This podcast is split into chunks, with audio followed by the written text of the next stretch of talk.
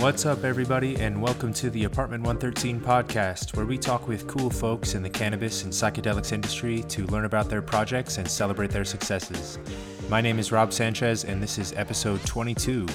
We're joined today by Bill White. Bill is in business development for Xylem Technologies, the Blinc Group, and Bespoke Packaging. Xylem Tech makes automated cartridge filling systems and other products to automate and improve the cannabis manufacturing space. The Blinc Group provides cannabis vaping hardware and parts with a focus on innovation, quality, and safety. Bespoke Packaging creates CPG packaging for high end products that can be completely customized to suit your needs. Bill has a good perspective on the industry and is a one stop shop for manufacturing needs when it comes to automation, hardware supplies, and packaging. Look for links in the notes and enjoy the show.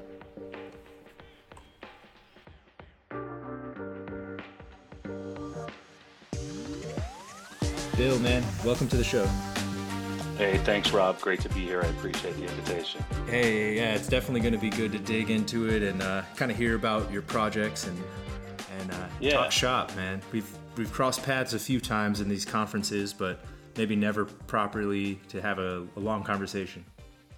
Yeah, no, absolutely, absolutely. It's it's been really fun, and uh, and like you said, you know, the couple of times that I've passed across at some of those uh, trade shows, it's kind of weird to think, you know, five ten years ago, uh, who would have thought we were at, you know, doing business around uh, around cannabis and enjoying it.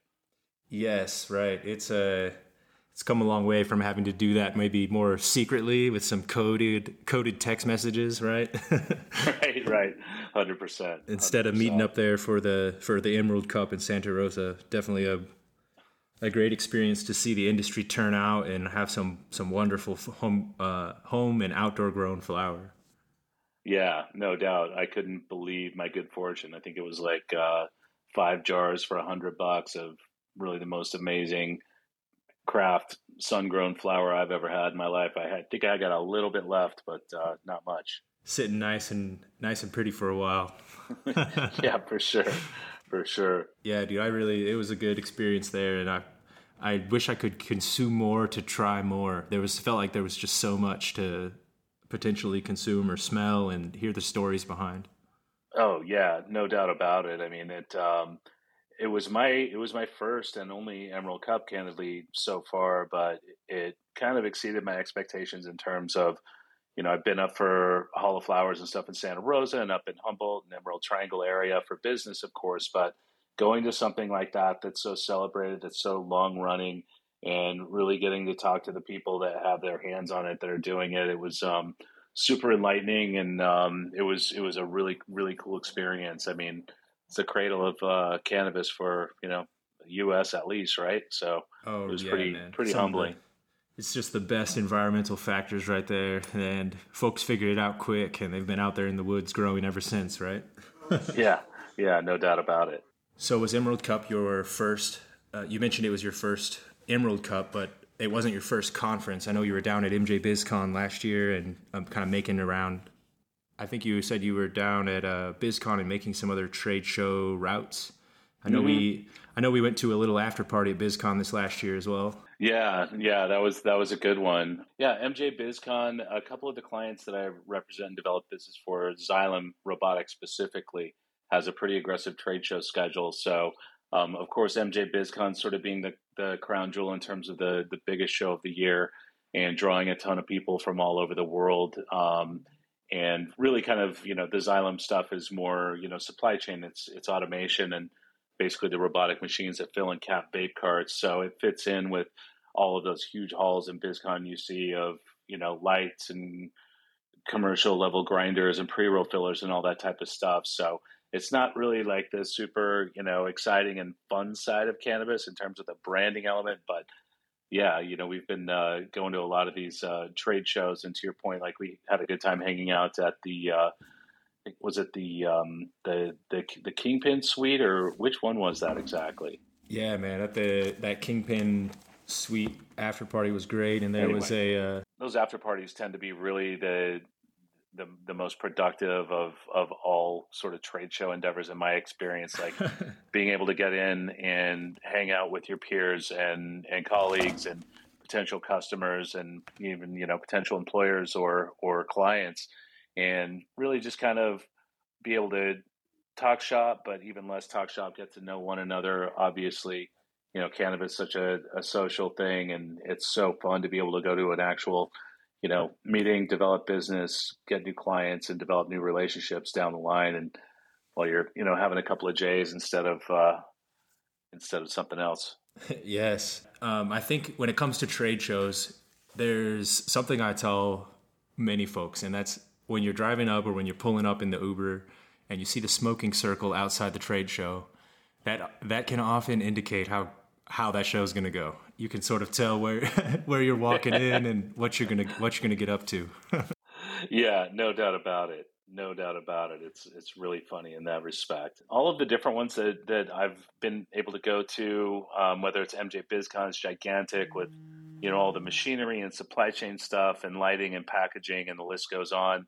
And then going to like say the early days of Hall of Flowers, where it was really highly curated, specifically brands and buyers, and that was it and then, as we you know referenced earlier, Emerald Cup. Not that it's a trade show, but just seeing the different sort of uh, you know overall vibe and, and collection of, of attendees and exhibitors, it is really interesting. And I think the common aspect of all those things is how valuable the um, sort of after party or at least networking events that happen after the formal show closes. I've had you know such great experience in developing new relationships you know friendships clients customers etc um, just from being able to go to you know uh, a trade show to the cannabis and specific to the cannabis industry and be able to you know pass a blunt or a joint around. Um, we did one in boston with a big suite at fenway park and i'm not even a baseball fan but you can tell sort of the reverence that everyone in that city's got for fenway and the park itself and the opportunity it, to like go up there and burn one in the in the in the stands like it was kind of a cool moment to be able to see that yeah man as the as the society comes around there's going to be a lot of those areas where starting to cross cannabis with these regular endeavors or these like significant venues like Fenway or you know historical mm-hmm. places is definitely unreal to think about it. Yeah, you know, just no, a few years back. totally, totally so you, wild. And on the Xylem side, man, the the automated piece of of the cannabis industry is no small no small industry. I mean, it takes a it takes like a quite a lineup of equipment, uh, a good a good mm-hmm. team, and some software to really churn out the volume that these dispensaries are selling. You know, we often we mm-hmm. just hear about the revenue numbers, you know, what every state's doing, but thinking about all those SKUs being made and you know hundreds or thousands of pre rolls being made at the same time is just sure. a it's a, a, problem at scale, man. How many pre rolls can those machines create at once? Well, there, there, there are three three main machines right now that uh, Xylem has commercialized. The first one is a vape cart filling and capping system.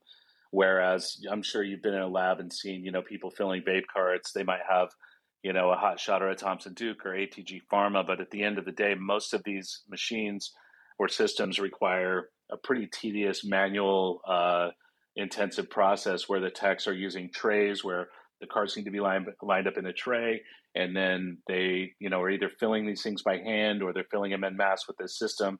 And then also there's a capping process. So not only is it manual and tedious it requires a lot of people. It's prone to more error and it's prone to more leakage because a lot of times this, the vape carts aren't being capped right away.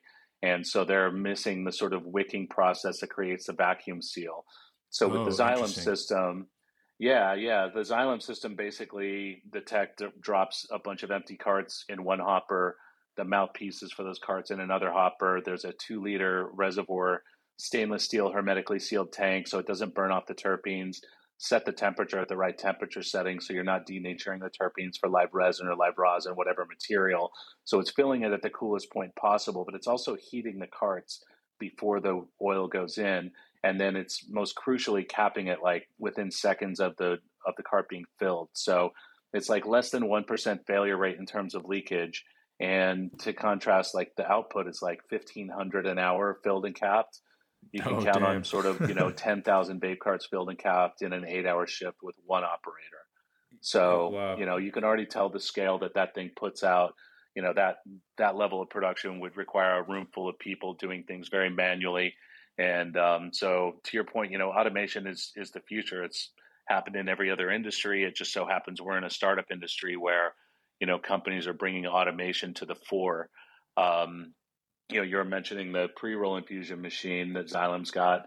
It will put basically um, 40 infused pre-rolls out every two minutes with one tech operating it. And another system that is under R&D right now that uh, should be commercialized within the next two months was an automated diamond and sauce filler that, you know, instead of having a whole table of techs weighing stuff out on scales, putting them in little jars, and then squirting, you know, the, the HTE or the turp sauce over the top, Right. this thing requires a tech putting one jar on a scale every 10 seconds. It measures out the diamonds, squirts the appropriate amount of sauce, they take it off. It just really up, up levels and, and upscales the, uh, the productivity for our customers. Wow, yeah, just being able to to get that consistency as well is so important for branding and to deliver the same thing again and again that a consumer expects, you know. And I think mm-hmm. that's where automation has some hidden some hidden value and it's very much like the cannabis industry kind of growing up and coming to the real table, you know.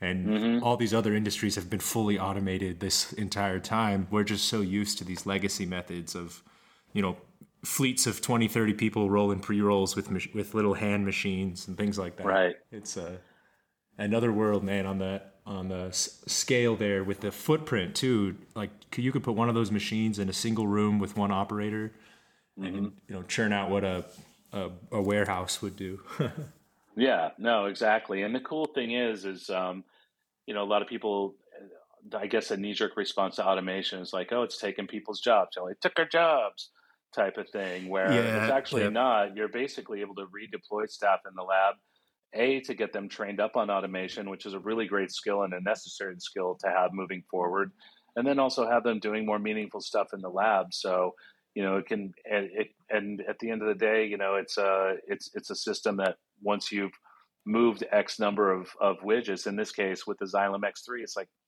100 plus grand machine but if you can move the volume it puts out it pays for itself in six to eight weeks. So you know it's it's it's definitely something that uh, you know companies are are moving forward to as they can afford. Yeah right. As soon as you're at that kind of peak capacity you're churning out that volume it just pays for itself or it's a almost an obvious uh, an obvious addition to the workforce there. Yeah no doubt about it. Well, how how about the uh, the Blinc Group side of things? How how Yeah. did you get involved with the team there, and uh, what kind of projects are spinning on on the Blinc Group's plate for twenty three? Yeah, so Blinc Group is a really cool company. They're headquartered out of New York and they've got a, a full team over in China and essentially doing everything hardware, vape hardware related. Um, the CEO and co founder, Arnaud Dumas, came from the e cig industry, if I'm not mistaken. Uh, he sat on several European boards for vape standards, not only in the nicotine, but also the THC space. So, you know, he's been sort of a, a, a an entrepreneur, an advocate, uh, and and very deeply entwined with legislation and shaping things for the the most important aspect of it in in his opinion is you know the health related and ensuring that you know these devices are uh, you know consistent and, and meet a very very high standard. So with the Blinc Group, um, you know they do everything from you know sort of uh, standard five ten thread vape carts, half gram, full gram, any number of mouthpieces, etc all the way into fully customized, uh, you know, vape pen, pod, and battery systems, kind of running the gamut. And Okay, um, okay. you know, so kind of and- almost everything you need to run the the automated machines we were discussing earlier, man. Huh? It's kind of a, yeah, the the necessary materials on that side to get everything packed and and loaded. right, right, a hundred percent. The Xylem system was really designed to be hardware agnostic in terms of any, virtually any CCELL or CCELL clone 510 thread cart, half gram and full gram will work with that system out of the box or with very minor tweaking. Okay. And so, Nice. um, what that tweaking requires is like when a customer buys Xylem, uh, a Xylem system, we ask for you know a few hundred pieces of each of the hardware form factors that they'll be using, Those are sent to the um, lab in Houston, where the engineers at Xylem measure those for variances and tolerances and just ensure that the system is optimized for that particular cart or hardware. Oh, nice. a lot of the Nice. yeah, a lot of the companies that will purchase a Xylem are are white labelers that are filling carts for multiple brands, and not every brand's going to have the exact same hardware or form factor. So, Blinc is a company that um, you know creates very high end uh, carts across all sort of price points and spectrums, but we've partnered with them quite a bit where due to the fact that a lot of our clients are using Blinc hardware and the system's optimized and you know we have a million sort of customer referrals, if you will, as far as people using Blinc hardware seamlessly with Xylem, as we do with other companies, you know, across the spectrum for hardware. But it's been a really cool synergy. And in terms of what does Blinc have on on the horizon, it's quite a bit. Um, they've got an arm called Blinc Finance, where um, you know one of the hardest things for cannabis companies to come by is financing or lending or terms of any kind. Blinc Finance will step in offer a very simple uh, sort of application process where uh, borrowers can borrow up to five months on a sliding scale, I believe up to about eight percent, and um, it's it's a very quick online application. Usually, the underwriters are back to them within like two three hours, and then at that point, they can push the button on a web portal. They've you know already when they onboard, they're tying in their uh, bank account info via Plaid. It's all encrypted but it's a way where cannabis companies can secure financing or terms very, very quickly, very easily. And so Blinc Finance offers that.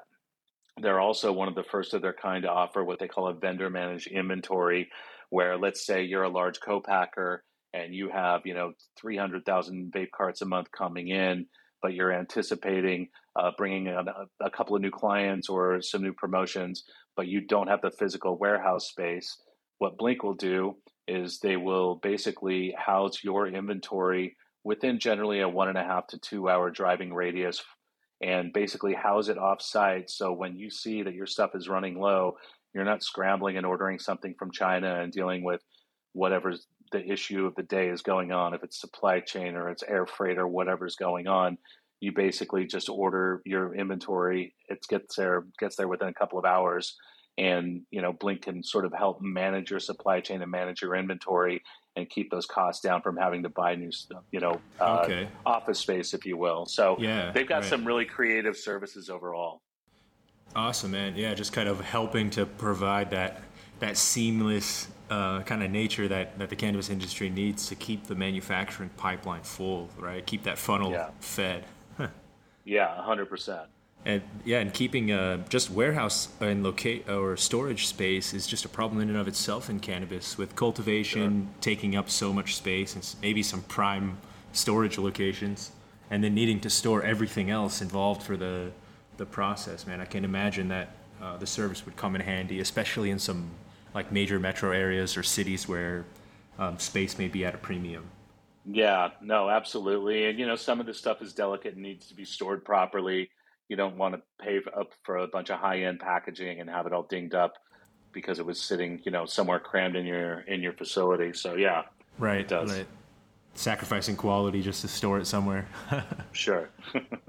I, on the packaging side too, it's kind of seems like your involvement with some of these companies is following the the uh, trail, the paper trail here towards the f- the finished goods, man. Because we started with the automation and machines, and then we get to the hardware and some of the storage and financial aspects of the Blinc Group. But how about now the bespoke packaging angle and um, your work with that side of uh, the industry? I know packaging is uh, Yeah. is often like makes or breaks a brand. You know, some brands may Yeah. leave it very vanilla and go simple, and others try to go go all out, right, and really make something Right. unique. No, it, it it is it is really an interesting space, and a, guy that I met like five six years ago um, when I was actually doing outreach, trying to get into the cannabis industry, and um, he invited me to sit down, grab some coffee, and and so he basically gave me an intro to the the packaging realm as it relates to cannabis, and um, a few years later, I started working officially developing business, but the company is Bespoke Packaging. It's bespokepkg.com. And uh, essentially, It's a company with manufacturing operations in China that initially started out as like a, a I believe L'Oreal certified uh, packaging company that was working in cosmetics and consumer products, uh, alcohol and beverage, uh, high end CPG like uh, Louis Vuitton, Moet Hennessy Group, and stuff like that. And they started building out their cannabis vertical. So um, yeah, I was fortunate to get to get in with them, and and it really kind of ties all three of these uh, clients of mine together, Bespoke Xylem and and uh, Blinc, in terms of like you said, starting out with the raw goods, filling them, and then throwing them into the finished goods. And um, packaging is like a hyper hyper competitive side of the industry. Um, it's difficult to sort of suss through who you're dealing with in terms of you know who might be a broker who's trying to to pad margins but ultimately, uh, you know, to your point, packaging can make or break a brand. And I think those that come through with really innovative, cool stuff, it doesn't even have to be super fancy or high tech, but it does help. I swear to God, like early days when I was buying vape carts and Rove carts, I was just like, that packaging's super cool and the vape cart is super cool looking. I gotta have it. And you know, as it turned out, they had like, over. Yeah, exactly. It's just like, man, look at all this stuff. So I it's really fun, you know, um, getting with a, a, customer. We did a uh, concentrate jar that basically came out of a, a, square a square box that had sort of a clamshell opening, if you would. And when you pulled it apart, this uh, the concentrate jar raised up like you know the Raiders of the Lost Ark or something. it was really cool. Nice. So you know, coming up with with dope stuff like that, and and then coming up with you know cool child resistant stuff that doesn't drive an, an, adult crazy opening it up. You know, it's it's really fun and it's an interesting part of the industry, and it's it's a whole other sales cycle and touch points and everything. It's it's it's quite interesting. Right, different different customers that are you know talking packaging, I imagine, than those that are ready to just set up their manufacturing facility. You know, their their businesses mm. are in a different stage too. Yeah, yeah, and that's been really the fun part about working with all these different companies on the ancillary or supply chain side of things is I'm not restricted to just selling in California. It's really any market that wants to buy it. And when we start going to these different markets, whether it's Arizona or Illinois or Michigan or Jersey or Mass or New York City, Vegas, you name it, you're seeing all these different markets in various stages of maturing and you're kind of seeing the commonalities of where they may or may not have looked at how we did in these uh, you know older legal states whether it's colorado oregon california and seemingly learning from our mistakes and then also coming up with some really innovative cool ideas. So and, and then also you know going into some of these trade shows you know we went to uh, NECANN in boston probably the first or second year that it was happening. And you know it was cool to be there and represent and and meet people but people were literally just barely getting their licenses to cultivate. Like the idea of having you know extraction was two three years off. But lo and behold you know two three years later they're doing it. They've they've got their foothold in the market and uh, it's been really fun to watch you know some of these different uh, some of these different areas come online and see how they're dealing with things yeah, I can imagine seeing that, that regional lens, especially on the conference circuit. You get a chance to see like that different the different lo- localities or state approaches. You know, coming up with their innovative solutions and sometimes their innovative mistakes um, mm-hmm. across the board. Yeah. I, I think that uh, seeing those early states, you know, from the seed stage all the way out to when the businesses are really flowing and you know they start merging and acquiring others, it's a yeah. It's, it's a like a little microcosm of of the economy of capitalism in general, man. It's it's uh, yeah very unique to see that like kind of happening in, within the borders of the state, and then everyone's watching, right? Thinking, okay, yeah. how do how do we do that better? Where were the missteps? yeah, yeah. I mean, even add on top of that, since there's no legal way to transport distillate across you know state lines there or or any aspect of, of the raw materials there's a whole different market and ecosystem in every state which you know I, i'm overstating the obvious but it's interesting when you know distillate for a kilo in california was you know as low as a grand or even less and at the same time in illinois it would be 17 and in michigan would be 14. And when you look at like the impact that makes on the sale of a half gram or a full gram cart, it's bananas. And then, um, you know, even, you know, the legalities and how they predicate taxes in different states is crazy. I just learned going out to Chicago um, this last time around a few months ago, a couple months ago, that um, retail taxes are predicated upon THC content. And so, like concentrates, vapes, and gummies out of the gates are taxed at a much, much higher rate. So, you know, most yeah. of the people in the Chicago metro market that I talk to, you know, they're looking at the vape cart machine and looking at the hardware, and they're just like, yeah, no, we just drive, you know, an hour to the border. We can get 10 one gram carts for 10 bucks a piece. A one gram cart with taxes in Chicago is like a buck 10, a buck 20 and so it's it's interesting to see these weird tax things and these different laws and basically what that's prompting people to do. And one thing I was encouraged about, like Minnesota, just I think became the 23rd state to go adult use uh, legal. Yeah. And from what I understand, they are uh, floating the idea of having infused beverages for sale at state liquor stores, or at least where where liquor in liquor stores that are licensed or something. Right. But I to could... me, it's like that's that's what it's going to be. I think that's what it's going to take is the accessibility for people to be able to make that choice as opposed to go to the liquor store and then be like, do I want to drive across town and pay 13, 14 bucks for a 10 milligram per, you know, beverage? I think if it's right there in a liquor store, at least it, it helps the beverage side of things uh, spin up a bit. Yeah, man, the beverage, the beverage cannabis side is, is pretty, pretty unique. I think it. I can see the value of you know sipping a cannabis beverage and, and hanging out, but I, at at the same time, I could play devil's advocate, and I think I could argue that it's uh, feels frivolous or extra. But I think uh, I got to remember that not all consumers are coming from the same background or the same mindset. Mm-hmm. And for folks new to cannabis, I think a beverage is like gateway. It's an entry level product to just give it a try, right? Just sip on this mm-hmm. drink, and you'll start to get the effects um, kind of slowly, right, through the edible um, biochemical pathways instead of just ingesting it or, you know, taking a huge dab and just getting rocked off your off your mm-hmm. feet. Yeah. So I think the beverages, uh, the market has only just begun, and we're going to see that really boom as as different states start to figure that out and breweries kind of tap into how to how to play in that space too, or we see more of like tap rooms, you know, ability to sample things. I think that yeah. the, the connoisseurship angle that could come with beverages um, would be great, man. Like some of these cocktail um, uh, artists, basically, you know, making an old fashioned like you never believe. You know, I'd love to see some of those cats making things with cannabis concentrates or certain terpenes. You know.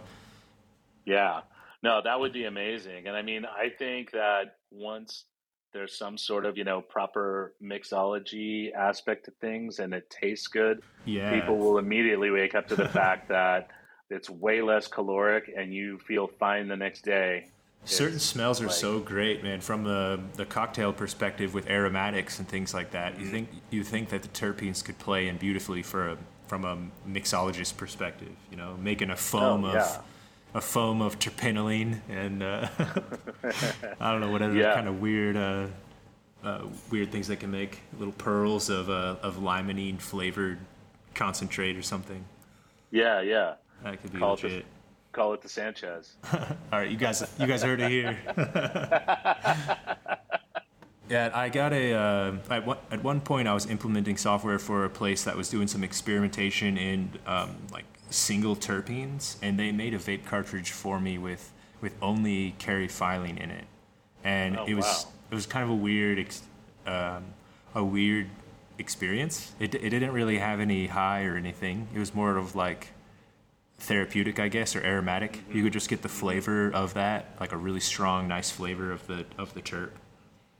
Yeah, but, yeah. So I mean, caryophyllene. What what does that impart? Does it calm, focus? What's it supposed to be? Yeah, it's definitely on the calmer side, a little more like a little more sedative, and kind of like a like a peppery, earthy mm-hmm. kind of flavor. But they nice. were, I think they were extracting the individual ones to actually add them back and like make their own flavor combinations or or mm-hmm. juice up some that may be lacking. Um, yeah. It was just kind of a weird one to to try them by themselves, but I keep telling people, man, I would I would try like gum or something candy if it was all terpene flavored. I think that's still Oh, the yeah. la- the last frontier for cannabis. Yeah, no doubt. Like those those hash chews, I'm sure you've had those things before. They're Yes, pretty yeah. amazing. They're pretty amazing. Yeah, I was talking with this guy that does emulsions. So he, t- his company Vertosa, um, takes cannabis concentrate in the oil form and runs it through this emulsification process that lets it become water soluble, so that you can easily add it to all kinds of liquids. And he was saying that gum is particularly difficult because once you start chewing it, like the flavor is harder to, to keep in the gum. Huh. Uh, there's a whole a whole realm of food science back there that I'm not I am not uh, aware of. Yeah, yeah. The the terpene and flavor houses are doing some really interesting alchemy. Yes, indeed, and I think the the terpenes man are really good kind of um, kind of a handholds or a, a guiding rope to get through the industry. And uh, speaking of industry, man, let me grab a cannabis delivery real quick. Yeah. Hey, oh, thanks for waiting, man. Just grabbing some some concentrates. I got some uh, some garlic butter, live resin sugar, and some Grateful Chem uh, live Uh-huh. resin sugar. So it should be some tasty concentrates for the week. yeah, sounds like sounds like a good mix. Yeah, I've been on a I've, I've been stuck on the Puffco still, man. Since we last met, it's been my go-to, my daily driver, dude. What's your Mm-hmm. Yeah. What's your daily your daily piece or your preferred uh, consumption method at this point? Um, at the moment, like I've been really big on flour and tracking down the stuff that I really like and experimenting or exploring with other stuff. But um, pretty much really enjoy skinning up skinning up a, a nice joint and uh, relaxing. That's that's been my preferred mode. I've got a bunch of concentrates. I just really haven't dug into them recently, so we'll see. But interesting thing is, I did have or still do a little bit left of um, Motor Breath hash from Papa and Barkley from like two years ago, and it's been stored properly. And I enjoyed some of that over the weekend, and it was it's still amazing. So Still packed of, of flavor. It's still packed plenty of flavor and smelled tasted great. It was just uh it was amazing. But but yeah, big on flour and and specifically like there's um the African landrace sativas and even more specifically than that, red Congolese, which is really difficult to find um for a period of time. Gold leaf uh, or gold seal rather, I think in California had it. And uh, for now, it seems like House of Congo has rebranded to, or Congo Club rebranded to House of Congo. And um, that's the real deal from a guy named Congo Chris in NorCal. And it's this, um, it's cool. They're doing a little bit of education behind it as well. Instead of being locked into the sativa versus indica tropes, they're, you know, calling these, you know, equatorial sativa hybrids or what have you. And really kind of dr- drilling down on the region and the terroir and all that stuff behind it. But Oh, beautiful. bottom line, super, super high in THCV, smokes really nicely, and um, so that's definitely been that's definitely been the jam at our house every night. Cannot go wrong with some some quality grown flour, some flour that's been treated with love from the whole way through. Yeah. right? exactly, exactly. You can see it. and once you once you find one of those strains, you mentioned the red Congolese. I don't I don't think that's one that I've tried ex- like by itself. Maybe I've had it in in crosses or had had something related there. But once you find one of those strains that speaks to you, man, it's like uh, you're stuck on it. You don't, you don't forget that feeling or that smell. I think everyone has that one that one cultivar that is in their heart. Yeah. yeah, no doubt about it. I mean, growing up in like junior high and high school, I was in Fresno, California, Central Cal. So we were really lucky to, you know, get really good NorCal herb from time Oh, to man. time. You're lucky, And dude. Yeah. It, it was amazing. I mean, uh, that was my first experience with a hot knife was, uh, uh, with uh, with some buddies of mine from high school, and it was some insane sticky green Humboldt weed, and uh, yeah, it was uh, that, that was it was pretty amazing. It was it was a fun time growing up, and uh, I wouldn't. man, tra- that's like living in a living a little heaven right there. I think the cannabis Yeah. we were getting in the high school days was like, you know, across the Mexican border, like some like packed in a bag. It, was awful. Mm-hmm. yeah, yeah. But you know what? Didn't matter what it was. We started sourcing like Wednesday nights, so you knew that Friday you were, everyone was set. Yes, sir. Right, man. And I think the, the way it worked often in Kansas is before the before it even got there, it was gone. You know, like a lot yeah. of it would start to be pre pre sold. Some of these facilitators were getting creative with their pre orders. oh man, uh, it was a long yeah, way across the country to get to get out to Kansas. yeah, no doubt, no doubt. That's funny. For me, I think that cultivar is Ultra Sonia. It's a um, it's a, a UK cheese and Tang Tang cross that has just like a very like fruity, like really fruit forward nose. That mm-hmm. once you once you get past that initial burst of like kind of Kool Aid, it just has like a deep cheesy funk underneath it.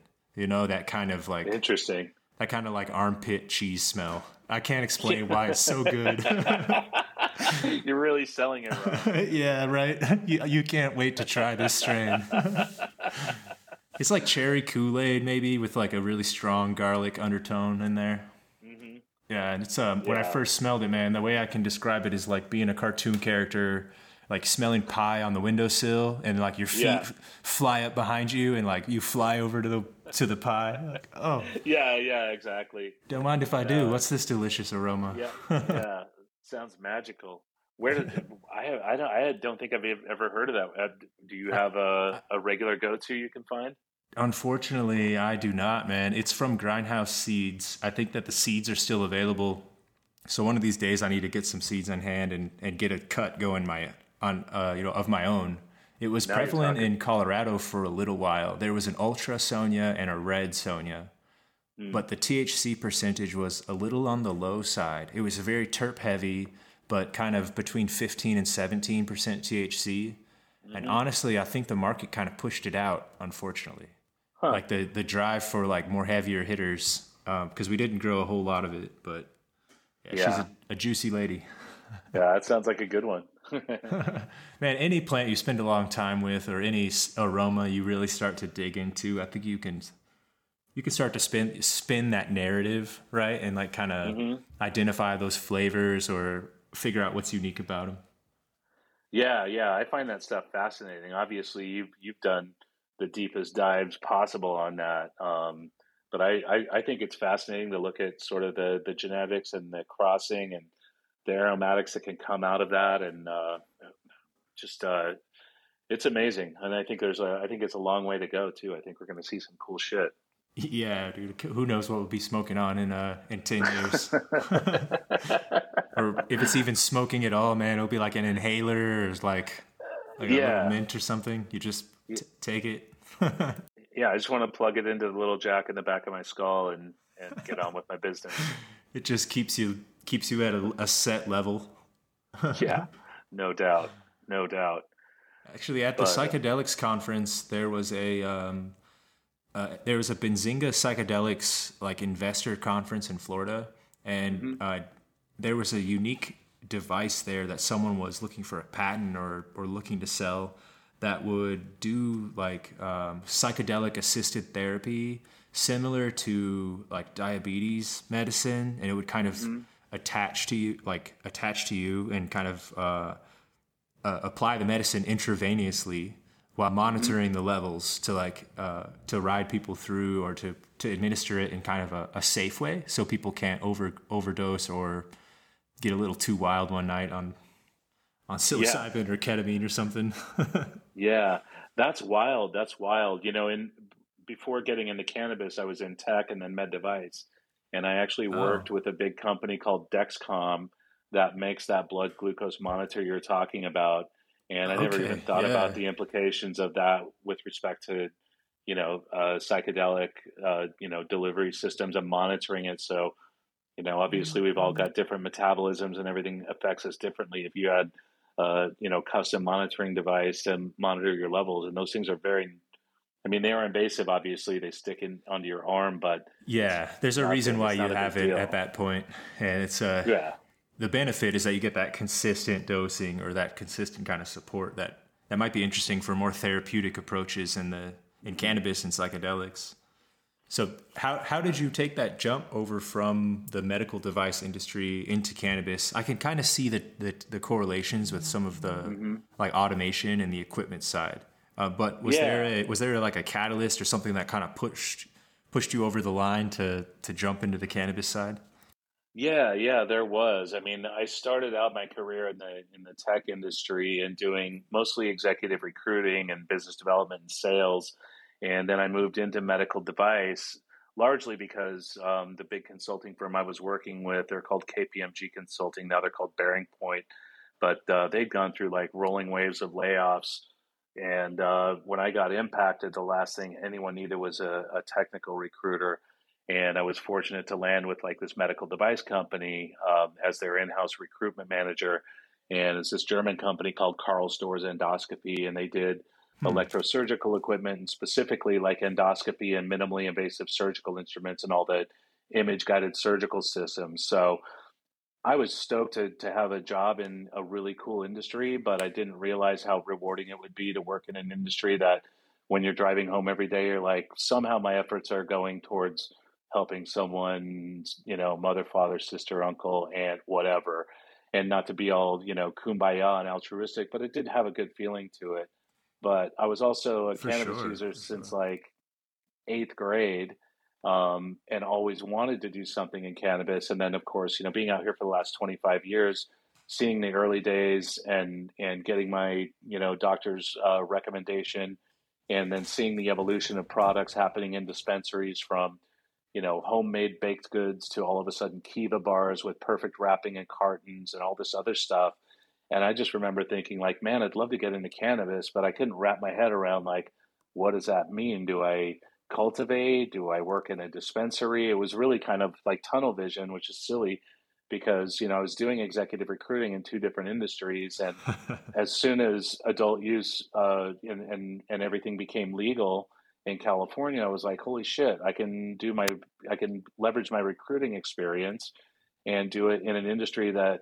really, really means something to me. Yeah, and in yeah. my mind, it was like, I'm going to take these, you know, classically trained backgrounds from consumer products, med device, tech, software, and bring them into this industry that's going to have to have that same talent to up level. So, you know, it became very apparent very quickly like, what can I do in cannabis? You can do whatever you're doing right now in cannabis. They need accounting, finance, quality, yes. regulatory, legal. The list goes on.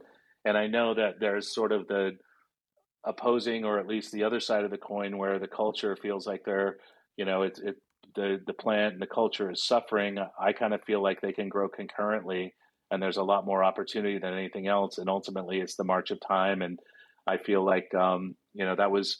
I, it was the perfect way for me to be able to get into the industry. And then, as you can imagine, all you're doing all day as a recruiter is looking for the decision makers that will sign off on a 15 20 25% recruitment contract. And so really spinning up the network very quickly. And my entire career yes, has been all yeah. about networking and connecting. That's all it's ever been right and so it's so, just um, kind of taking those skills and it, it, wasn't really more of a retraining then huh more of just a refocus or really look honing in on the cannabis side yeah, yeah, exactly. And that came with a whole other host of like realizations. You know, I was thinking, oh, I've got all these, you know, people that I know that are med device sales reps and pharma reps and biotech reps and managers and all of that. Well, it becomes apparent immediately that those cannabis companies can't afford those people yet that have, you know, experience.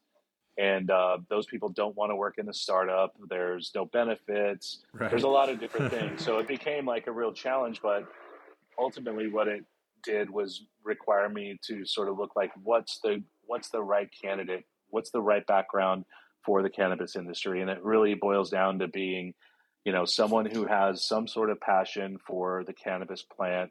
They don't even have to be a user, but if they have some sort of you know, mission driven uh, idea or belief behind it, whether it's social justice reform or medical efficacy and therapeutics or what have you. But if they've got that sort of mission driven piece, they got to have that and then they have to um, be okay with a startup environment and just getting scrappy and figuring out how to do as much as they can with little or no resources. Yes, startups and are not for everyone, are they? It's it, yeah, it's hard. It's hard, and you can take the most badass seasoned executive and plop him or her into a startup and you know unless their heart's really in it and they're ready to grind like it's just not going to happen you don't yes. have someone booking your travel for you yeah processing your expenses and all that stuff so i definitely like the startup vibe of the cannabis industry it's it's so entrepreneurial like everyone has their projects or their mm-hmm. their business and their angle that they're getting involved in that i feel startups are uh, so prevalent right now and whether or not they're successful um, as that's the the hard part. They are always mm-hmm. fun to work in, man. From a startup vibe, at least in the software space, that's when you get to wear all the hats. You know, you get mm-hmm. to design the software. Sometimes you're helping the developers. Sometimes you're selling it, or you know, working out the pricing. Mm-hmm. It's it's it's in scale and in size where it starts to departmentalize, and you need to you need to get in line and kind of corporate, get into your corporate role and things like that. That um, yeah some of that fun or that innovation from a startup mentality is hard to carry over. Hard to keep yeah. that same that same energy. Yeah, it's pretty wild to see to see that happening. You know, like like we did in tech, and and certainly I saw it in med device, and and now cannabis all over the place. But it's it's refreshing, and I love the idea that you know if you are willing to focus and grind and bust your ass and take pride in your work, like there's a spot for anyone in cannabis who can do that. My own brother was a career bartender for many, many years. And the pandemic kind of forced his hand to, you know, like all of a sudden one day his job was gone for the foreseeable future.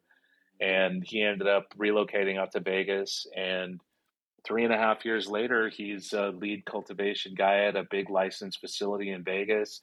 he gets to deal with plants every day instead of you know, obnoxious daily drunks that would come in and just sit there and yammer on. You know, like he's he's reinvented himself, and it's been a really hard slog and a tough road. But I just think it's amazing that you know this this industry and this plant offers a way for people to to reinvent themselves and change their life. Yes, right. Kind of just get involved, do what you do, but uh, mm-hmm. for a cannabis business or start your own cannabis business. And I think it's always mm-hmm. important to remember that you don't have to be the licensed operator to to jump in and start. Uh, obviously, that's a great realm to be in if you want to become a licensed operator, but the numbers are um, are difficult there at times to either acquire the license or to maintain it or both. mm-hmm. Yeah.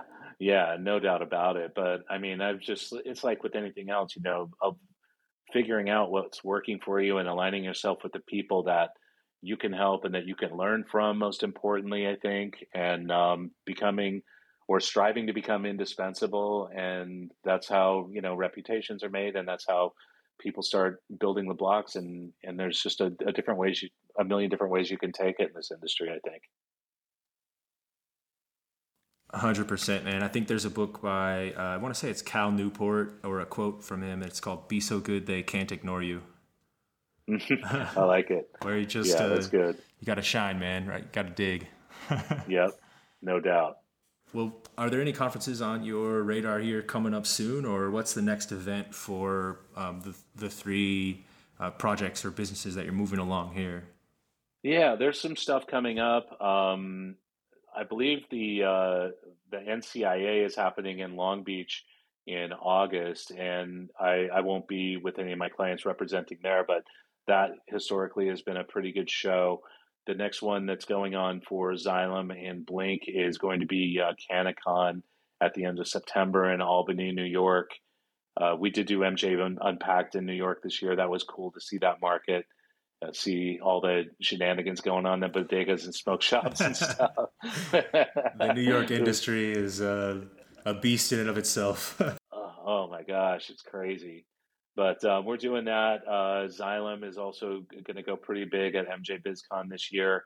Awesome. Um, we've got the next iteration of the X3 uh, vape cart filling and capping system that will accommodate both uh, press in and screw in mouthpieces as well as a couple of new tabletop units that are semi-automated for concentrates and pre-roll infusions. So that's going to be really cool. Yes. And then, uh, yes, and just other than that, you know, trying to get out to some of these more regional conferences and get get plugged back into the um, the event circuit in Los Angeles. There used to be a, a really healthy roster. Like every other week of stuff, and it seems like uh, there's sort of the next evolution of that is starting to come about. So I'm stoked to go check those out and just you know stay connected with uh, with my people here. Right, right. As we see this industry grow, man. Well, thank you for jumping on the show, Bill. Where can folks find more about you, or should they direct their questions to Xylem, uh, Blinc Group, and Bespoke?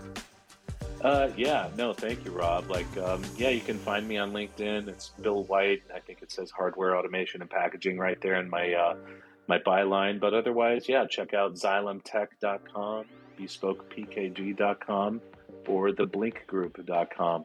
And happy to help you in any hardware packaging, automation, or uh, just hanging out and talking story like we're doing with Rob today. Yeah, talking shop. And next time we'll have to we'll have to get it live so we can have a smoke or two here during the during the episode. Oh, that would be great. That would be great. Thanks for hopping on, Bill. All right, thank you, Rob. Have a nice evening.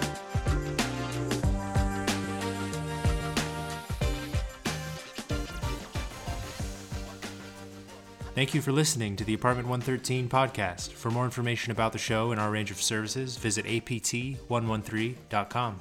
We offer cannabis operations consulting, agile product management, and connoisseurship services. With over a decade of experience in the cannabis industry, Apartment 113 is here to help.